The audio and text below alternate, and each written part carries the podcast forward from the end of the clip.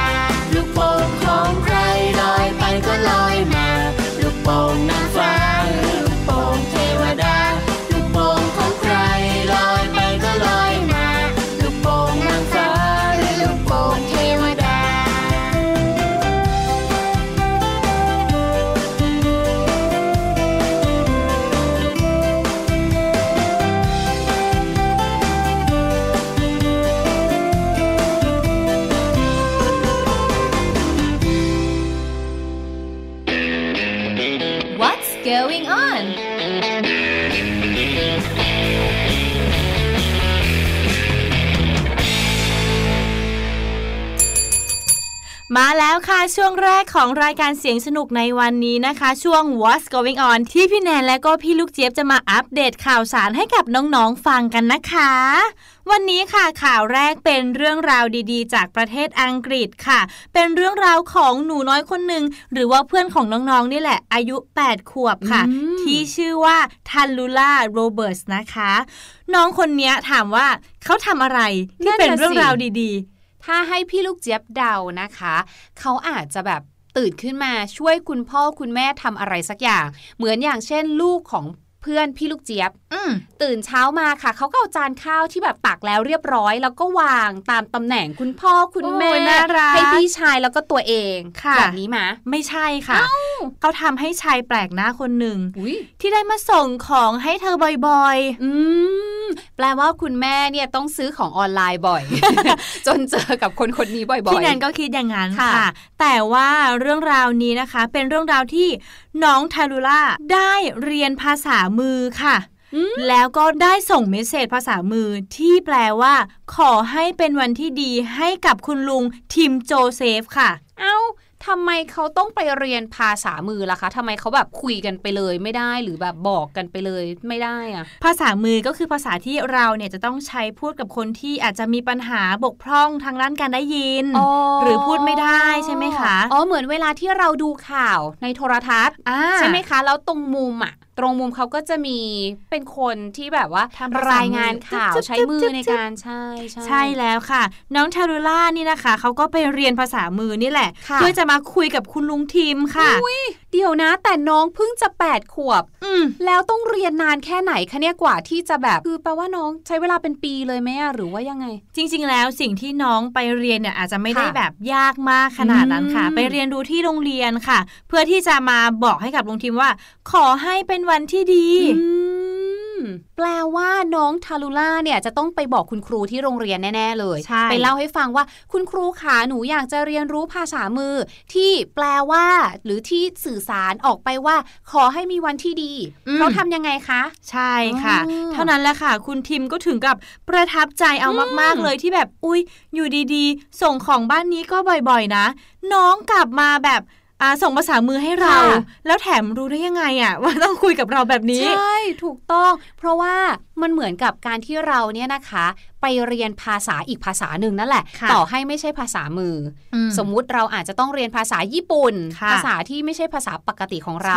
แต่นั่นหมายถึงว่าเราอะมีความทุ่มเทและความพยายาม นั่นแหละค่ะและให้ความสนใจกับคนอีกคนนึงมากพอเลยอะคุณลุงทีมนี่ปลื้มเอามากๆเลยค่ะ คุณลุงทิมก็เลยทำการสอนภาษามือกลับให้กับน้องเทลูล่าด้วย เป็นคำว่า สวัสดีตอนเช้า ขอให้เป็นวันที่ดีนะครับนี่น่ารักสุดยอดมากๆเลยนะคะ คุณลุงทิมก็ได้ให้สัมภาษณ์กับทาง BBC ด้วยนะคะ เขาบอกว่าน้องเทลูล่าเนี่ยรู้ว่าผมหูหนวก แล้ววันหนึ่งเธอก็เซอร์ไพรส์ผมด้วยภาษามือที่บอกว่า ขอให้เป็นวันที่ดีนะ ผมคิดว่าเธอน่าจะเรียนภาษามือจากที่โรงเรียนครับผมดีใจมากๆเลยครับ ผมเลยสอนภาษามือให้เธอด้วย ซึ่งเธอทำมันออกมาได้ดีมากๆเลยครับ แต่แน่นอนนะคะในการที่คุณลุงทิมมาให้สัมภาษณ์กับ BBC เนี่ย คุณลุงทิมก็ต้องใช้ภาษามือบอกออกไปเนี่ยแหละค่ะ ใช่แล้ว แล้วก็มีคนแปลออกมาอีกทีนึง เป็นเสียงพี่แนนนี่ไง ถูกต้องพี่แนนเก่งมาก ๆ เลยละค่ะ นอกจากนั้นนะคะ พี่ลูกเจี๊ยบแอบได้ข่าวมาด้วยค่ะว่า น้องทารุล่าเนี่ยไม่ใช่แค่ไปเรียนภาษามือเพื่อที่จะสื่อสารกับคุณลุงทิมเท่านั้น ใช่แล้วค่ะ น้องทำของสิ่งหนึ่งให้ด้วยนะคะ ก็คือเป็นรูป ที่เป็นรูปสายลุงค่ะ แล้วก็เขียนคำอวยพรให้ลุงทิมด้วยค่ะ เอาไว้ไปแปะที่หน้ารถของเขาอุ้ยน่ารักมากเลย คุณลุงทิมจะได้มีกำลังใจในการทำงาน วันไหนที่เหนื่อยนะ ก็จะได้แบบหันมาเห็นสายรุง้งว่าแบบชีวิตเรายังมีความหวังนะแบบนี้นะคะ เรียกได้ว่าเป็นข่าวน่ารักมาก ๆ เลยล่ะค่ะพี่แนน ใช่แล้วล่ะค่ะ ขอบคุณข่าวจาก BBC ด้วยนะคะ ค่ะ มาต่อกันที่ข่าวที่ 2 ของเรากันดีกว่าค่ะ เมื่อตะกี้นี้เป็นเรื่องราวของเพื่อน ๆ เราที่อยู่ในวัย 8 ขวบ คราวนี้ค่ะ โตขยับขึ้นมาอีกหน่อยนึงค่ะ 12 ขวบ สำหรับเรื่องนี้นะคะเป็นเรื่องราวของการประดิษฐ์ค่ะ แบบที่พี่ลูกเจี๊ยบกับพี่แนนได้เกริ่นเอาไว้ตอนต้นรายการ ถ้าเกิดว่าเราพูดถึงข่าวคราวที่แบบเหมือนน้องๆเนี่ย หรือแม้กระทั่งนะคะ สัตว์เลี้ยงอยู่ในรถบางทีแบบคุณพ่อคุณแม่หรือตัวเจ้าของสัตว์เลี้ยงเนี่ยคิดว่าเอ้ยเดี๋ยวเราลงไปซื้อของแป๊บนึง เดี๋ยวเรากลับมา เดี๋ยวล็อกรถเอาไว้แล้วก็ ปล่อยให้บรรดาน้องๆ หรือแม้กระทั่งสัตว์เลี้ยงเนี่ยอยู่ในรถ แน่นอนค่ะ กลับมาเป็นข่าวทุกทีเลยก็คือ เป็นเรื่องน่าเศร้าที่คนเหล่านั้นเหมือนขาดอากาศหายใจ หรือบางทีเสียชีวิตเพราะว่ารถเราเมื่อยิ่งตากแดดไว้นานๆเนี่ย มันก็จะเก็บความร้อน ร้อนแล้วก็ไม่มีอากาศถ่ายเทไปอีก ใช่ค่ะ อย่างในประเทศไทยเราเนาะเคยมีข่าวที่เหมือนเป็นรถโรงเรียนมะที่แบบว่าลืมเด็กเอาไว้ใช่ไหมคะด้วยความที่อย่างที่พี่แนนบอกรถเนี่ยทำมาจากเหล็ก เหมือนรถคุณพ่อคุณแม่ตากแดดเอาไว้อย่างเงี้ยพอเรากลับเข้ามาโอ้โห ร้อนร้อนมากๆเลยค่ะ ทางต่างประเทศเนี่ยก็มีเรื่องราวแบบนี้เหมือนกันค่ะ และเขาก็คิดออกมาเป็นสถิติแล้วด้วยค่ะ เขาบอกว่าตามสถิติโดยรวมแล้วเนี่ยนะคะ เด็กอายุต่ำกว่า 15 ปีเนี่ยจะเสียชีวิตจากการถูกทิ้งไว้ในรถที่ร้อนจัดเนี่ย เฉลี่ยแล้วเนี่ยนะคะจำนวน 39 คนต่อปีโอ้โหถือว่าเยอะมากใช่ เพราะน้องยังอายุแบบต่ำกว่า 15 ยังเด็กๆอยู่เลยค่ะค่ะ และจำนวนเนี้ยมันเพิ่มขึ้นเป็น 52 คนต่อปี โอ้โห ฟังดูแล้วก็เศร้าอะพี่ลูกเจี๊ยบและด้วยเหตุผลนี้เนี่ยล่ะค่ะทำให้น้องผู้หญิงคนหนึ่งนะคะ ที่อายุ 12 ปีที่พี่ลูกเจี๊ยบบอกเนี่ย เขาคิดว่าไม่ได้แล้วแหละ เรื่องแบบนี้ ฉันไม่อยากจะเป็นหนึ่งในนั้น แล้วฉันก็ไม่อยากให้เพื่อนๆของฉันเนี่ยจะต้องกลายเป็นหนึ่งในนั้นเหมือนกัน เขาก็เลยเริ่มที่จะหาทางแก้ไขปัญหานี้ค่ะ โอ้โห น้องคนนี้นะคะ ชื่อว่าน้องลิเดียเดนทันค่ะ น้องเนี่ยเขาบอกว่าเมื่อเขาเนี่ยได้เห็นข่าวเหล่านี้นะ เขารู้สึกกลัวมากๆเลย แล้วก็รู้สึกว่าจำนวนเด็กที่เสียชีวิตไปเนี่ย แล้วอายุบางทีเนี่ยน้อยกว่าน้องเขาอีกอะ่ะ บางที 10 ขวบ 8 ขวบอย่างเงี้ย น้องเขาก็เลยเริ่มค่ะ ออกแบบคิดโปรเจกต์หนึ่งขึ้นมา น้องเขาเป็นคนชอบประดิษฐ์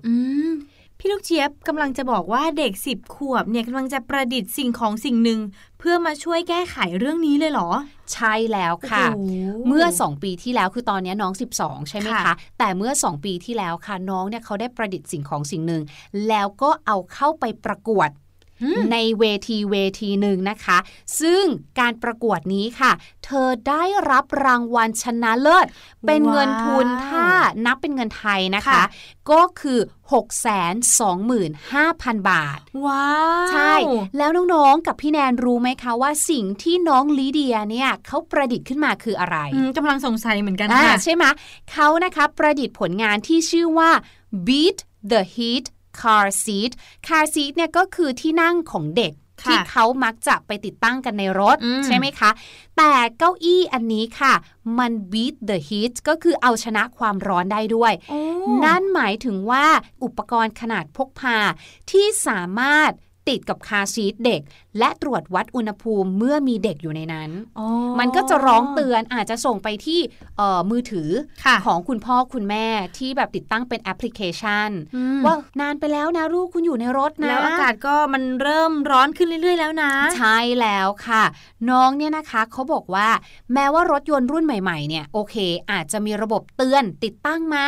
พร้อมกับระบบที่นั่งอัจฉริยะต่างๆ แต่มันไม่ได้ทำมาให้กับเด็ก และที่สำคัญแม้ว่าจะทำมาให้กับเด็กเนี่ย ราคาของสิ่งนั้นเนี่ย ด้วยความที่มันเป็นเหมือนของไอทีอะพี่แนนราคามันก็สูง แน่นอนอะไรที่เป็นสิ่งประดิษฐ์เทคโนโลยีใหม่เนี่ยโอ้โห ราคาเนี่ยมาแรงมาก ถูกต้องค่ะน้องเขาก็เลยรู้สึกว่าความปลอดภัยอันเนี้ยทุกคนควรจะมีสิทธิ์ถึงความปลอดภัยอันนี้ราคาจึงควรที่จะเอื้อมถึงได้ เขาก็เลยประดิษฐ์เจ้าสิ่งนี้ขึ้นมา เจ้าตัวอุปกรณ์ที่ติดกับคาซีทอันนี้ค่ะ ไม่ใช่แค่สามารถส่งสัญญาณเตือนไปให้กับคุณพ่อคุณแม่นะ แต่ยังสามารถส่งสัญญาณไปยังสายด่วนถึงคุณตำรวจได้อีกด้วย โอ้ถ้ามีเหตุด่วนเหตุร้ายมันก็พุ่งตรงไปหาคุณตำรวจเลย คือสมมุติว่าพี่แนนเนี่ยลงไปซื้อของใช่ไหมคะค่ะ แล้วเจ้าอุปกรณ์อันเนี้ยส่งสัญญาณเตือนไปให้พี่แนนละ พี่แนนอาจจะไม่ได้ยินอยู่ในที่อยู่ในกระเป๋าอะไรแบบนี้ เจ้าเครื่องนี้ค่ะ ก็จะทำการสวิตช์ เขาจะตั้งเวลาไว้เลย สมมุติว่า 1 นาทีผ่านไปยังไม่มีการตอบรับใด ๆ ทั้งสิ้น ก็จะสวิตช์ไปที่สายตำรวจเลยค่ะ โอ้โห ฉลาดมาก ๆ เลยใช่อะ นี่คือเด็กสิบขวบทำหรอพี่ลูกเจี๊นั่นยบนะสิ โอ้โห สุดยอด ไม่น่าเชื่อเลย และนะคะอย่างที่บอกค่ะว่าอุปกรณ์อันเนี้ยจะทำงานอย่างแรกเลยคือ เมื่อจับน้ำหนักของเด็กได้อืมคืออาจจะรู้สึกว่าสมมุติคำนวณละน้ำหนักของเจ้าคาร์ซีท20 กิโลสมมุตินะคะค่ะ20 กิโลแต่พอมีน้ำหนักเด็กก็จะบวกเข้าไปอะเพิ่มใช่ไหมเข้ามาคะอีกเออถ้าอุปกรณ์เนี้ยจับน้ำหนักได้เขาก็อืมจะเตือน หรือนะคะ เมื่อเขาจับอุณหภูมิโดยรอบได้อืมว่าสูงเกินกว่า 38 องศาเซลเซียสค่ะก็จะส่ง SMS ไปที่คุณพ่อคุณแม่ละอืมแบบนี้เป็นต้นค่ะ โอ้โห ดีมาก ๆ เลยนะคะ พี่แนนคิดว่ามันเป็นสิ่งหนึ่งที่เด็กเนี่ย เหมือนเห็นหัวอกเดียวกับเด็ก ใช่ใช่พี่ลูกเจี๊ยบก็คิดแบบนั้น แต่ว่าด้วยความที่เขาอะจะมีความรู้แล้วก็เป็นแบบคนช่างประดิษฐ์ประดอยอะอืมแล้วก็สามารถทำสิ่งหนึ่งออกมาได้แบบโอ้โหเหมาะมากใช่ๆแล้วก็เยี่ยมมากๆด้ถูวยกต้องพี่ลูกเจี๊ยบเดาว่าเขาคงจะคิดเนาะว่า เอ้ยทำไมเรื่องอย่างนี้ต้องเกิดขึ้นด้วยแล้วทำไมเขาถึงลืมอะใช่ทำไมไม่รู้อืมแล้วอะไรที่เป็นปัญหาบ้างอ๋อความร้อน ร้อนเท่าไหร่ที่มันไม่ไหวแล้วค่ะเขาคงเกิดจากการตั้งคำถามไปเรื่อยใช่ๆจนสามารถประดิษฐ์อุปกรณ์นี้ขึ้นมาได้ สุดยอด จริง สุดยอดมาก ๆ เลยค่ะ เรียกว่าเป็นเรื่องที่ถ้าไม่ปรบมือให้เนี่ย น้องๆ จะต้องมองบนกับพี่ลูกเจี๊ยบอย่างแน่นอนค่ะและขอขอบคุณนะคะ เรื่องราวข่าวดีๆนะคะ จากเว็บไซต์ของ People ด้วยค่ะ ใช่แล้วล่ะค่ะ มาถึงข่าวสุดท้ายกันดีกว่านะคะ ยังอยู่ที่อ่าไซส์มินิเป็นรุ่นราวข่าวเดียวกับน้องๆแต่ว่ารอบนี้เป็นหนุ่มบ้างเป็นผู้ชายนะคะ ทีนี้เป็นลูกชายบ้างค่ะลูกชายเนี่ยพอชอบเล่นเกมค่ะแล้วเครื่องเล่นเกมเสียมก็ต้องอยากได้ใหม่ถูกไหมคะพี่ถูลูกกเจี๊ยบค่ะ เด็กๆกับเกมนี่ของคู่กัน แต่ว่าทีนี้ค่ะ คุณพ่อคุณแม่บอกว่า อ้าว เล่นก็เล่นเอง แล้วมาทำเสียเองอืมอยากได้ใหม่ อย่างเงี้ยต้องได้แบบไม่ได้ง่ายๆอย่างพี่ลูกเจี๊ยบอ๋อคุณพ่อเลยบอกว่า งั้นต้องมาทำงานเพื่อแลกกับของชิ้นนี้นะคะอืมนึกถึงสมัยพี่ลูกเจี๊ยบเด็ก ๆ เลยค่ะอืมงานประจำที่ต้องทำแลกเงิน ได้แก่การบีบนวดให้คุณยายหรืโอ้อนี่งานประจำเนาะใช่หรือการถอนผมงอก โอ้โห เส้นละสิบบาท อะไรแบบโอ้นี้โหรค่ะวยกันเลยนะคะเนี่ใช่ยเส้นละสิบบาทนี่ถือว่าแพงมากเลยนะ สมัยพี่ลูกเจี๊ยบนี่แบบเส้นละบาทสองบาทเองพี่แนนเส้นละบาทก็ได้ค่ะใช่ แล้วน้องคนนี้ล่ะคะพี่แนนเขาต้องทำอะไรคะ เพื่อที่จะเก็บหอมรอมริบได้เงินมาซื้อเกมอันใหม่ เป็นผู้ชาย แน่นอนค่ะว่าคุณพ่อของเขาเนี่ยก็จะต้องสอนทักษะงานช่างให้กับเขาค่ะอืมให้ซ่อมเกมเหรอคะ โอ้ยไม่ใช่ซ่อมเกมค่ะ เขาให้น้องเนี่ยซ่อมเกี่ยวกับพื้นบ้านอ๋อหรือว่างานช่างต่างๆ ไม่ว่าจะเป็นตอกตะปู หรือว่าปูพื้นหรือว่าขัดพื้นหรือว่างานช่างทั่วไป แบบนี้เลย แล้วเขาไปทำที่ไหนคะ คือไปตอกตะปูที่ร้านแบบเหมือนเหมือนรับจ้างทำที่บ้านคนอื่น หรือว่าทำของบ้านตัวเองคะ มันคือห้องของเขาเองค่ะพี่ลูกเจี๊ยบอ๋ค่ะอเรียกได้ว่าเหมือนกับกำลังจะซ่อมห้องอยู่พอดีแหละอ่าขาดลูกมือ คุณพ่อก็ได้สอนเขาว่าขั้นตอนเป็นยังไงต้องทำอย่างไรนะคะอืมจนสุดท้ายค่ะ เด็กชายคนนี้ก็สามารถที่จะ ปูพื้นห้องของตัวเองได้ออกมาได้สวยมากๆเลยค่ะอืมคุณพ่อเขาก็เลยตบรางวัลให้เป็นเครื่องเกมเครื่องใหม่ไปเลย คุ้มค่ามากๆเลย คือถ้าพี่ลูกเจี๊ยบเป็นน้องคนนี้เนี่ยนะคะค่ะพี่ลูกเจี๊ยบจะรู้สึกว่าฉันต้องรักษาเกมอันใหม่เนี่ยให้ดี เพราะใช่กว่าจะได้มาเนี่ยใช่มันเหนื่อยมากๆเลย จริงๆแล้วงานปูพื้นเนี่ยพี่แนนคิดว่าเด็กไม่น่าจะทำได้แบบประณีตหรืออะไรนะเออแต่ภาพข่าวที่เห็นเนี่ยคือก็ออกมาสวยมากใช่ เนี้ยบสุดๆเลยนะคะ ใช่ค่ะ คือภาพที่พี่ลูกเจี๊ยบเห็นเหมือนกันตอนนี้ก็คือ น้องเนี่ยกำลังใช้ตะปูในการงัดประมาณว่าลูกตะปูที่มันอยู่ตามขอบขอบๆที่เราจะไม่เอาอะค่ะ งัดขึ้นมาเพื่อที่จะเตรียมปูพื้นใหม่นะคะอืมนอกจากนั้นเนี่ยน้องยังมีการปูพื้นทาสี และพื้นที่ว่าเนี่ยก็คือเหมือนกับเป็นแผ่นกระเบื้องลายไม้อ่ายาวๆต้องเอามาต่ช่อวยต่คุอณพ่อกันปูถูกต้อง งานนี้นะคะ นอกจากที่น้องเนี่ยเนี่ยจะได้เรียนรู้แล้วในเรื่องของการรักษาของ ได้เรียนรู้ว่าการที่จะได้ของมาแต่ละอย่างเนี่ยไม่ใช่ง่าย แต่น้องก็ยังได้ความภูมิใจกลับมาด้วยนะ ใช่แล้วเพราะห้องนี้เนี่ยเรียกว่าเป็นกิจกรรมและเป็นฝีมือที่สร้างขึ้นมาจากคุณพ่อและคุณลูก ที่สุดท้ายเขาก็อาจจะได้ใช้เวลาร่วมกันทำกิจกรรมในห้องนี้ จริงค่ะสร้างขึ้นมาเป็นสิ่งสวยงาม และการทำงานบ้านเนี่ยนะคะ รวมไปถึงการทำแบบ เรื่องของการประดิษฐ์ไม่ใช่ประดิษฐ์สิเขาเรียกว่าอะไรการปลูกสร้างแบบนี้งานช่างงานช่างเนี่ยยังทำให้เราเนี่ยได้เรียบเรียงลำดับในหัวด้วยนะ โอ้จริงค่ะถูกไหมเหมือนสมัยเด็ก ๆ เรียนวิชางานบ้านนะคะ เราจะต้องทำไมคะ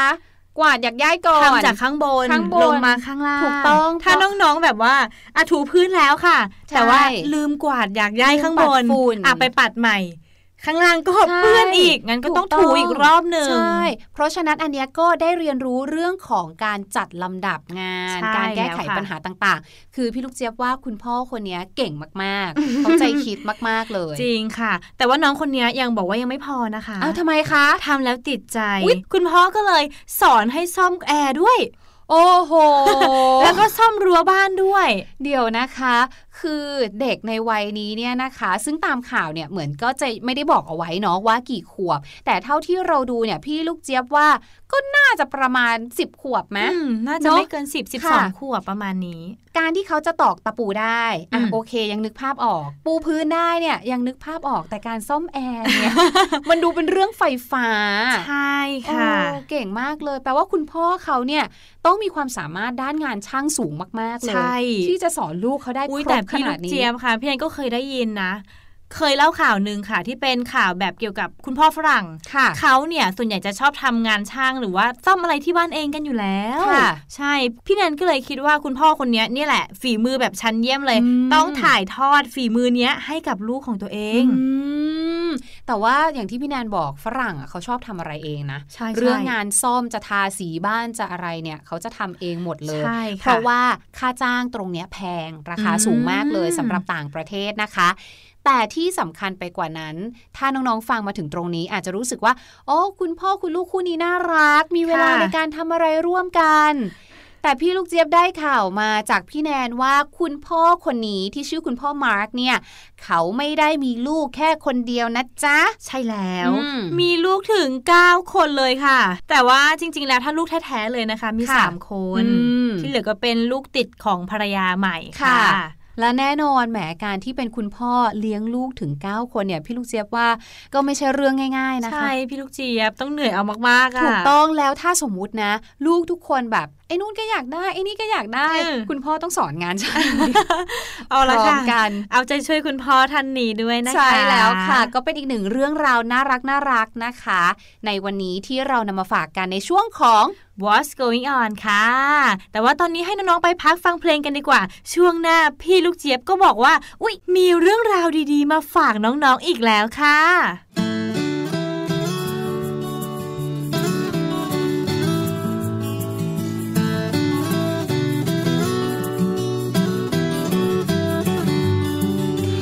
คือความ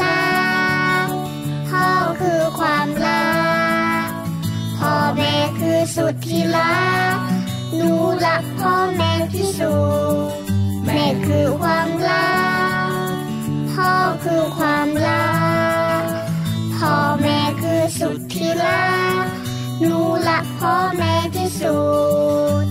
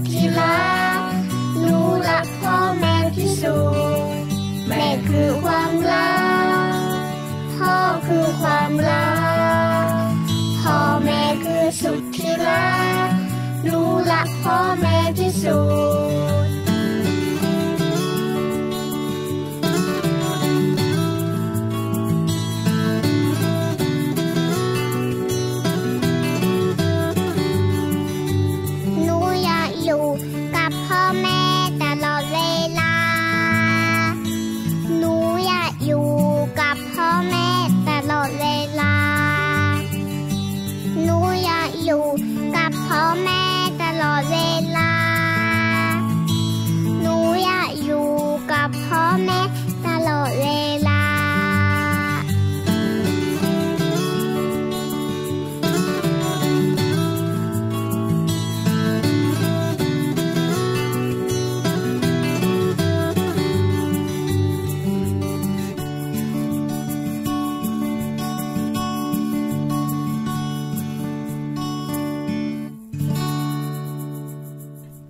หรือไม่มาแล้วค่ะวันนี้พี่ลูกเจี๊ยบก็รอน้องๆ อยู่ตรงนี้ที่เดิมเลยไม่ได้ลุกไปไหนเลย นั่งรอพี่แนนพี่หลุยมาอยู่ตรงนี้ยาวๆเลยค่ะ และสำหรับรู้หรือไม่ในวันนี้นะคะ อย่างที่บอกค่ะ เป็นเรื่องราวของสัตว์น้ำอืมตัวหนึ่ง ที่ตัวไม่เล็กเลย เพราะเขาคือฉลามวานโอ้โหตัวใหญ่มาก ใหญ่มาก แล้วปากก็กว้างมาก ๆด้วยค่ะใช่แต่ว่าพี่ลูกเจี๊ยบไม่ได้จะมาพูดถึงคุณสมบัติปากกว้างของฉลามวานค่ะพี่แนนอ้าววันนี้นะคะ พี่ลูกเจี๊ยบจะพาน้องๆไปรู้จักกับอวัยวะเล็ก จมูกๆไม่ใช่ ลูกตาค่ะ แต่ลูกตาอันนี้นะคะ ไม่ธรรมดาหืมน้องๆรู้หรือไม่คะว่า ลูกตาของเจ้าฉลามวานเนี่ยเขาทำหน้าที่เหมือนเป็นเสื้อเกราะเลยค่ะ เสื้อเกราะ อยากรู้แล้วล่ะค่ะพี่ลูกเจี๊ยบ งั้นเราไปฟังพี่ลูกเจี๊ยบกันดีกว่าค่ะ รู้หรือไม่กับพี่ลูกเจี๊ยบ ฉลามวานหรือยักษ์ใหญ่ใจดีแห่งท้องทะเล นอกจากที่จะเป็นปลาที่มีขนาดใหญ่ที่สุดในโลกแล้วนะคะ ยังมีอวัยวะบางชิ้นที่แปลกประหลาดมากๆเลยแหละค่ะน้องๆ รู้หรือไม่คะว่า เกราะแข็งภายในลูกตาของฉลามวานนั้นเนี่ยทำหน้าที่แทนเปลือกตาค่ะ เรื่องนี้นะคะเป็นเรื่องที่นักวิทยาศาสตร์เนี่ยเพิ่งจะค้นพบเลยละค่ะ โดยนักวิทยาศาสตร์นะคะ ได้บอกว่าอวัยวะที่ทำหน้าที่แทนเปลือกตาของฉลามวานเนี่ยประกอบด้วยโครงสร้างคล้ายฟัน ซีกเล็กๆๆๆหลายร้อยซีกเลยละค่ะทีมนักชีววิทยาจากศูนย์วิจัยโอกินาวาชูราชิมะของญี่ปุ่น ได้ใช้เครื่อง CT สแกน ตรวจดูลูกตาของฉลามวานที่ดองเก็บรักษาเอาไว้ค่ะ รวมทั้งยังได้ทำการอันตราซาวดวงตาของฉลามวานสองตัว ที่ยังมีชีวิตอยู่อีกด้วยค่ะ โดยเจ้าฉลามวานสองตัวนี้นะคะ อยู่ที่พิพิธภัณฑ์สัตว์น้ำโอกินาวาชูราอุมิของญี่ปุ่นค่ะ ทีมผู้วิจัยได้พบโครงสร้างแข็งที่ไม่เคยมีใครพบเห็นมาก่อน ในลูกตาของฉลามวานค่ะ โดยโครงสร้างนี้นะคะมีลักษณะเป็นเกล็ดค่ะ เกล็ดที่คล้ายฟันซีกเล็ก งอกจากผิวหนังค่ะ ซึ่งฟันขนาดเล็กหลายร้อยซี่นี้นะคะ เรียงตัวเป็นวงกลม รอบส่วนสำคัญของลูกตาอยู่ค่ะเกล็ดแข็งชนิดพิเศษที่ไม่เหมือนเกล็ดปลาทั่วไปอันนี้นะคะทำหน้าที่เหมือนเป็นเกราะป้องกันตามธรรมชาติ ที่พบได้บนผิวหนังของฉลามหลายชนิดค่ะ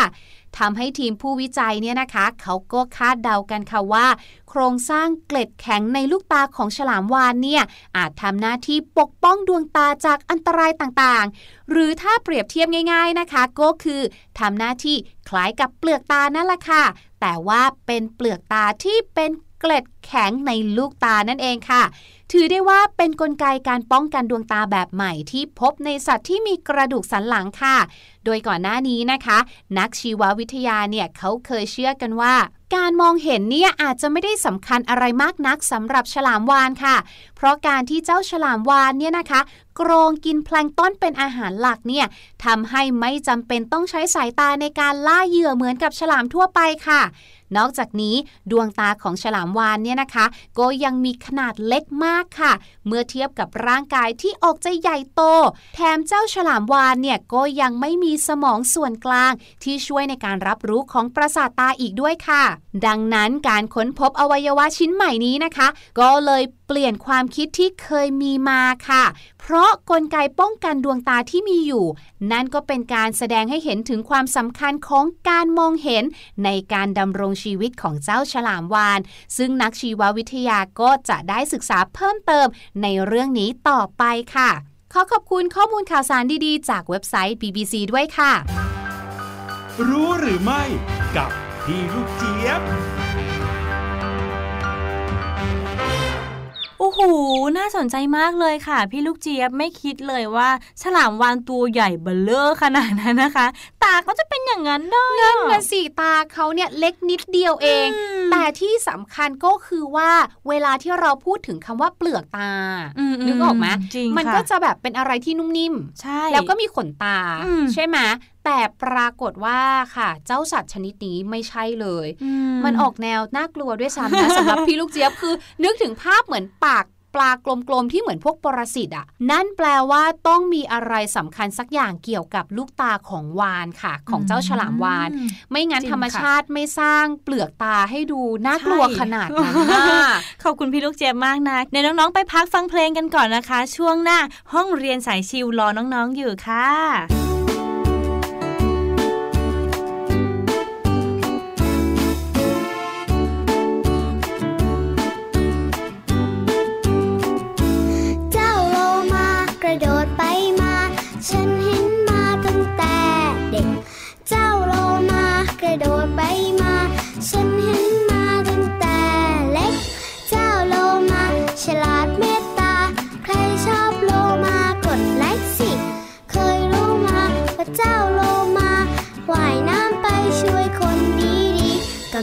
จม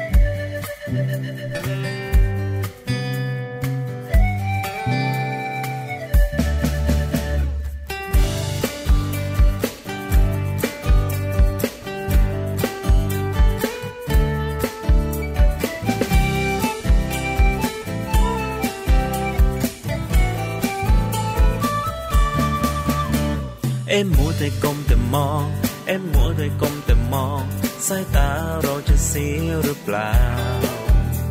อย่าลืมใส่ใจคนรักรอบค่างคุณใจให้รู้เท่าทัน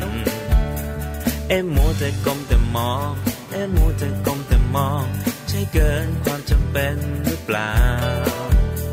ก็เห็นผู้ใหญ่ใครๆก็เป็นทางนั้น หรือเราต้องทำตาม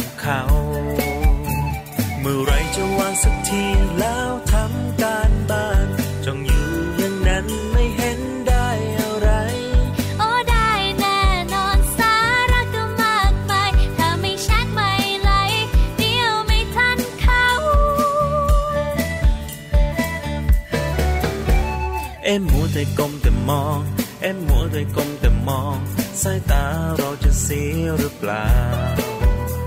อย่าลืมใส่ใจคนรักรอบค่างคุณใจให้รู้เท่าทัน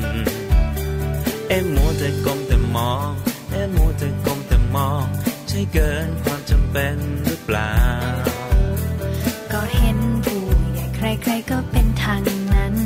หรือเราต้อง ทำตามเขา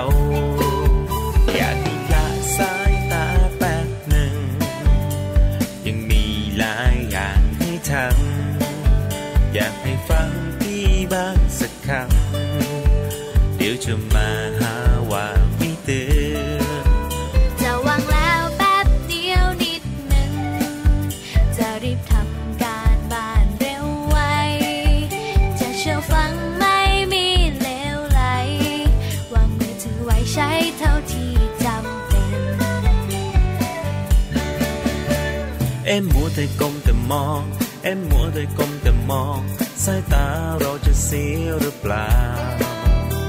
อย่าลืมใส่ใจคนรักรอบค่างคุณใจให้รู้เท่าทัน เอ็มมัวแต่ก้มแต่มอง เอ็มมัวแต่ก้มแต่มอง ใช่เกินความจำเป็นหรือเปล่า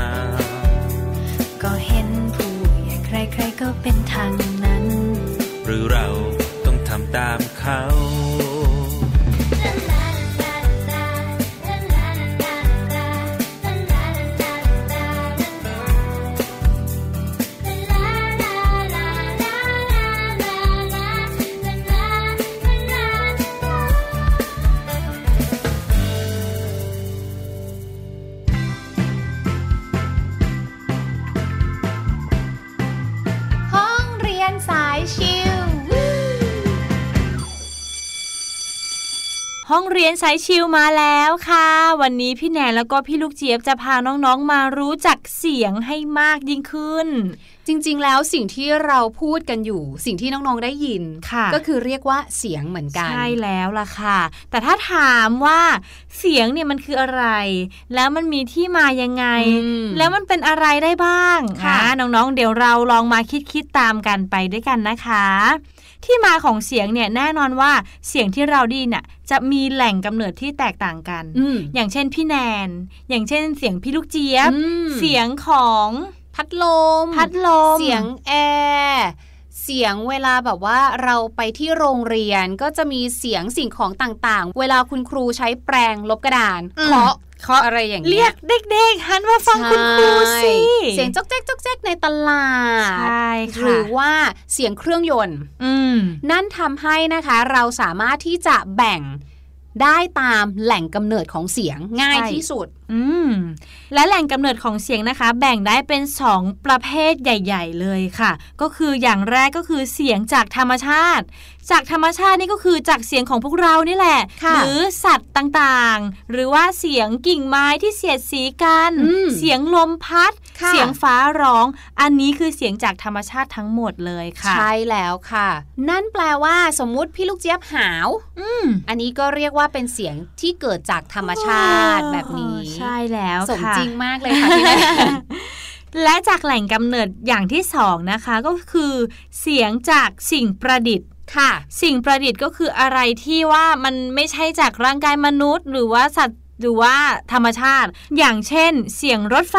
อืมเสียงนาฬิกาปลุกค่ะ เสียงรถยนต์ เสียงแตรปิ้นปินอย่างนี้ก็คือเสียงจากสิ่งประดิษฐ์ทั้งนั้นเลยค่ะ ใช่แล้วค่ะ เสียงคุณแม่เรียกตอนเช้าให้ตื่นเนี่ยเป็นเสียงแบบไหนคะพี่แม่เสียงจากธรรมชาติค่ะ ถูกต้องค่ะและนะคะ หลังจากที่เราได้รู้แล้วว่า แหล่งที่มาของเสียงเนี่ยนะคะสามารถแบ่งใหญ่ ๆ ได้เป็นอะไรบ้างค่ะเรามาดูเรื่องของคุณลักษณะของเสียงกันบ้างดีกว่าค่ะ อย่างที่พี่แนนบอกนะคะว่า เสียงเนี่ยมันมีทั้งเกิดจาก ธรรมชาติแล้วก็อืมประดิษฐ์ใช่ไหมค่ะดังนั้นค่ะ ลักษณะของเสียงธรรมชาติเนี่ยก็จะเป็นเสียงที่เราเนี่ยมีความเคยชินและรู้จักมานาน ซึ่งมีลักษณะแตกต่างกันไป แล้วก็ให้ความรู้สึกแตกต่างกันไป เช่น เสียงจักจั่นจิ้งหรีด เสียงนก เสียงฟ้าร้อง คุณลักษณะของสัตว์เหล่านั้นนะคะก็จะแตกต่างกันไป เสียงแหลมเสียงทุ้มเสียงอะไรแบบเนี้ยหรืออย่างเสียงฟ้าร้องที่ทำให้น้องๆตกใจกลัว ใช่ใช่ถูกไหมต้องค่ะ และอย่างที่สองนะคะก็คือเรื่องของเสียงขับร้องค่ะ เสียงขับร้องก็คือ โอ้เสียงขับร้อง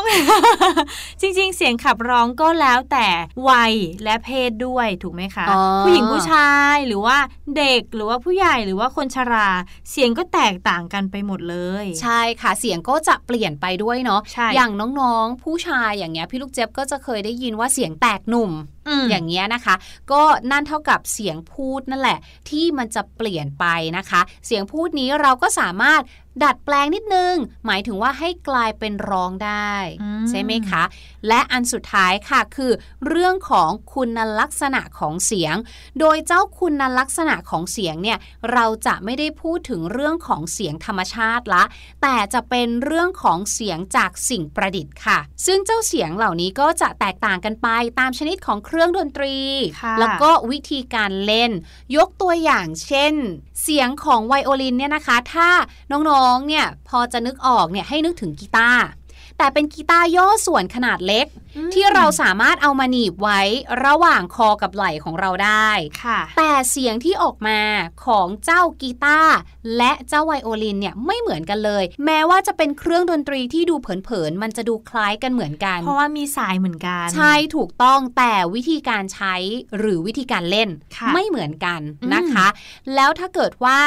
เราเนี่ยเป็นเครื่องดนตรีแบบเดียวกัน อะค่ะก็คือเป็นกีตาร์ถ้าเราดีดกีตาร์ไม่เหมือนกันอืมสไตล์ไม่เหมือนกัน หรือว่ามีโน้ตที่ไม่เหมือนกัน วิธีการเล่นไม่เหมือนกัน เสียงที่ออกมาก็ไม่เหมือนกันอีก ใช่แล้วค่ะค่ะ ก็มีเครื่องดีด เครื่องสี เครื่องตีแล้วก็เครื่องเป่า น้องๆหลายคนบอกอาจจะเครื่องเป่าเคยได้ยินนะคะ เครื่องเป่านี่ไงเครื่องเป่าผม ไม่ใช่อันนั้นถือเป็นใป่าเครื่องผมดนตรีไหมคะไม่ใช่อ๋อไม่สิใช่คะ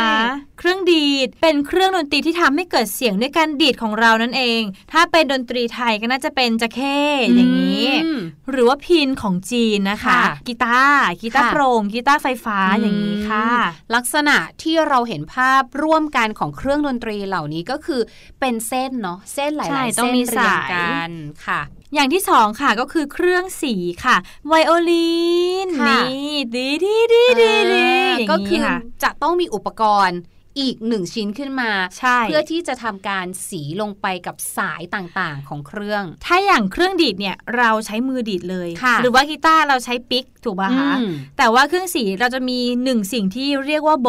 อืมก็คือถือไว้มือขวา หรือค่ะบางคนอาจจะถนัดมือซ้ายถือไว้มือค่ะซ้าย แล้วเจ้าไวโอลินแล้วก็หนีบไปที่คอค่ะแล้วก็เอาโบมาแนบกับสายแล้วก็ค่ะสีอืดอืดพูดถึงโบน้องๆอาจจะนึกถึงโบคอซอง หรือโบผูกผมไม่ใช่น้องอาจจะค่ะงงว่าเอามาสียังไงเนี่ย ไม่ใช่นะคะเอ่อเจ้าอุปกรณ์อันนี้นะคะ น้องๆนึกถึงไม้เรียวคุณครูอะยาวๆเห็นภาพชัดเลยเห็นภาพชัดมะยาวๆเพียงแต่ว่าค่ะ เขาไม่ได้มาแค่เป็นแท่งไม้อย่างเดียวนะคะค่ะเขาจะมีเส้นอีกหนึ่งเส้นนะคะ ห่างกันกับตัวไม้เรียวเนี่ยค่ะ ประมาณสักประมาณ 2มิล3มิลโดยประมาณนี้นะคะขึงไว้ขึงเอาไว้ถูกต้อง แล้วเวลาใช้ค่ะ เราก็จะจับที่ด้ามของเขานะคะ แล้วก็เอาตัวเส้นอันนั้นแหละค่ะ ไปสีเสียดสีกับเส้นสายต่างๆ ที่อยู่บนเครื่องดนตรีใช่แล้วนะคะ อันนี้ สิ่งนั้นนะคะ เราเรียกว่าโบ ซึ่งเป็นคำภาษาอังกฤษเรียกอุปกรณ์ชนิดนี้ ใช่แล้วมิค่ะใช่โบผูกผมของน้องๆแต่อย่างใดค่ะอันต่อมานะคะ เครื่องตีค่ะค่ะก็เป็นเครื่องดนตรีที่ทำให้เกิดเสียงด้วยการตีอืมอันเนี้ยเราค่อนข้างจะเห็นภาพชัดไม่ว่าจะเป็นกลองที่เออเราเอามือตี เครื่องดนตรีไทยก็คือระนาดระนาดที่เราใช้ไม้ตีใช่นี่ใช่ใช่เออกลองเนี่ยก็คือใช้มือตีก็ได้หรือคือจะมีอุปกรณ์อะไม้ก็ได้ตีก็ได้ใช่ไหมคะหลากหลายมากอ้าวๆเลแล้วยชิงฉาบเป็นเป็นเครื่องตีกระทบ คือเอาเครื่องดนตรีมากระทบกันสองมืออย่างนี้โอเค และอย่างสุดท้ายค่ะพี่แนนก็คือเครื่องเป่านั่นเองนะคะค่ะไม่ใช่ใดเป่าผมนะคะ พี่ลูกเจี๊ยบ เครื่องเป่าถ้าเราจะลองจินตนาการก็ง่าย ๆ เลย ไม่ว่าจะเป็นขลุ่ย ปีแคนอืมอืมเอออย่างบ้านเราจะมีแคนใช่ไหมคะภาคค่ะอีสาน หรือว่าจะเป็นฟรุต อ่าอืมอันนี้จะเป็นเครื่องดนตรีสากลที่ฮู้สวยๆใช่ฮู้พูดถึงฟรุตแล้วเนี่ยนะคะ พี่ลูกเจี๊ยบนึกถึงที่ต่างประเทศพี่ลูกเจี๊ยบเคยเห็นข่าว เขาเอาผักผลไม้มาแกะสลักทำเป็นเครื่องดนตรีโอ้เช่นแครอท เขาก็จะแบบมาควานไส้ให้กลวง แล้วก็ทำเป็นรูเป็นช่องโอ้แล้วก็ให้เราเป่าแล้วมันก็จะมีเสียงออกมาแทนเอ๊ะเครื่องดนตรีจริง ๆ อันนี้คือแล้วฟลุตแล้วของแท้แล้วเลยโน้ตล่ะคะพวกโน้โน้ตตตามปกติเลยค่ะอุ้ยเก่งจังใช่ แล้วเขามีวงดนตรีแบบนี้โดยเฉพาะจริง ๆ นะคะ คือมีแต่ผลไม้ใช่ที่ผักเป็นผลเครื่องดนตรีไม้ ถูกต้องอ๋อเขาเอาแบบฟักทอง แล้วก็มาขึงเอ็นทำข้างเป็นในกลองเหรอให้มันกลวงแล้วแบบเอามาตบมาตีให้แบบเหมือนเป็นเครื่องตีอะค่ะ โอ้โหแต่มันต้องผ่านหลักของวิทยาศาสตร์ไงจริงว่า คือเสียงกระทบเนี่ยมากน้อยแค่ไหนแล้วนึกออกไหมแบบทำให้เกิดเสียงออกมาเรื่องโน้ตอะแบบนี้ เรื่องใช่โน้ตเนี่ยไม่น่าใช่ง่ายเลยนะคะมีมีวงดนตรีแบบนี้จริงๆสุดยอดเลยใช่อะยังไงใช่เดี๋ยวน้องๆลองไปหาฟังถูกเผื่อต้องจะไปเจอเครื่อนะงดนตรีที่ทำจากผักผลไม้มีอืมจริงดีๆนะคะ แล้วก็เครื่องเป่า ถ้าน้องๆนึกภาพไม่ออกของไทย นอกจากขลุ่ยซึ่งเราเรียนกันเป็นวิชามาตรฐานใช่ไหมค่ะก็จะนึกถึงพระอภัยมณีอ่าแต่พระอภัยมณีอันนั้นไม่ใช่ขลุ่ยไหมเป็นเป่าปีปีเป่าปีค่ะใช่ใช่นะคะ ก็น่าจะเป็นอีกหนึ่งเครื่องดนตรีที่เราแบบว่าเห็นคุ้นชินกัน ใช่แล้วค่ะ และทั้งหมดนี้นะคะก็คือเรื่องราวของเสียงใช่ว่าเสียงค่ะแบ่งใหญ่ ๆ เนี่ยนะคะ ได้ว่าอะไรบ้าง และเมื่อเราพูดถึงเสียงของเครื่องดนตรีอืม เราสามารถแบ่งได้ว่าอย่างไรบ้างนั่นเองค่ะ ในช่วงของห้องเรียนสายชิวในวันนี้ ใช่แล้วล่ะค่ะ ตอนนี้ก็หมดเวลาสำหรับรายการเสียงสนุกในวันนี้แล้วนะคะ พี่แนนแล้วก็พี่ลูกเจี๊ยบเนี่ยอาจจะต้องขอตัวลาน้องๆไปก่อนแล้วค่ะ พบกันใหม่ในครั้งหน้านะคะสำหรับวันนี้ สวัสดีค่ะ สวัสดีค่ะ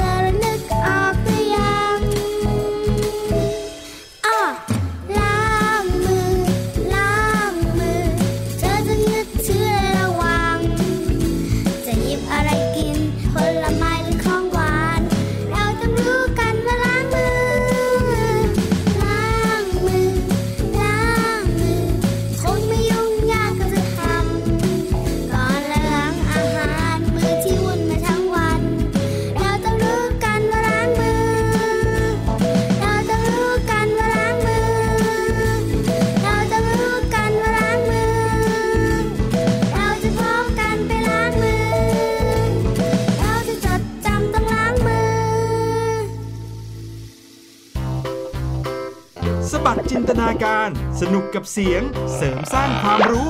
ในรายการ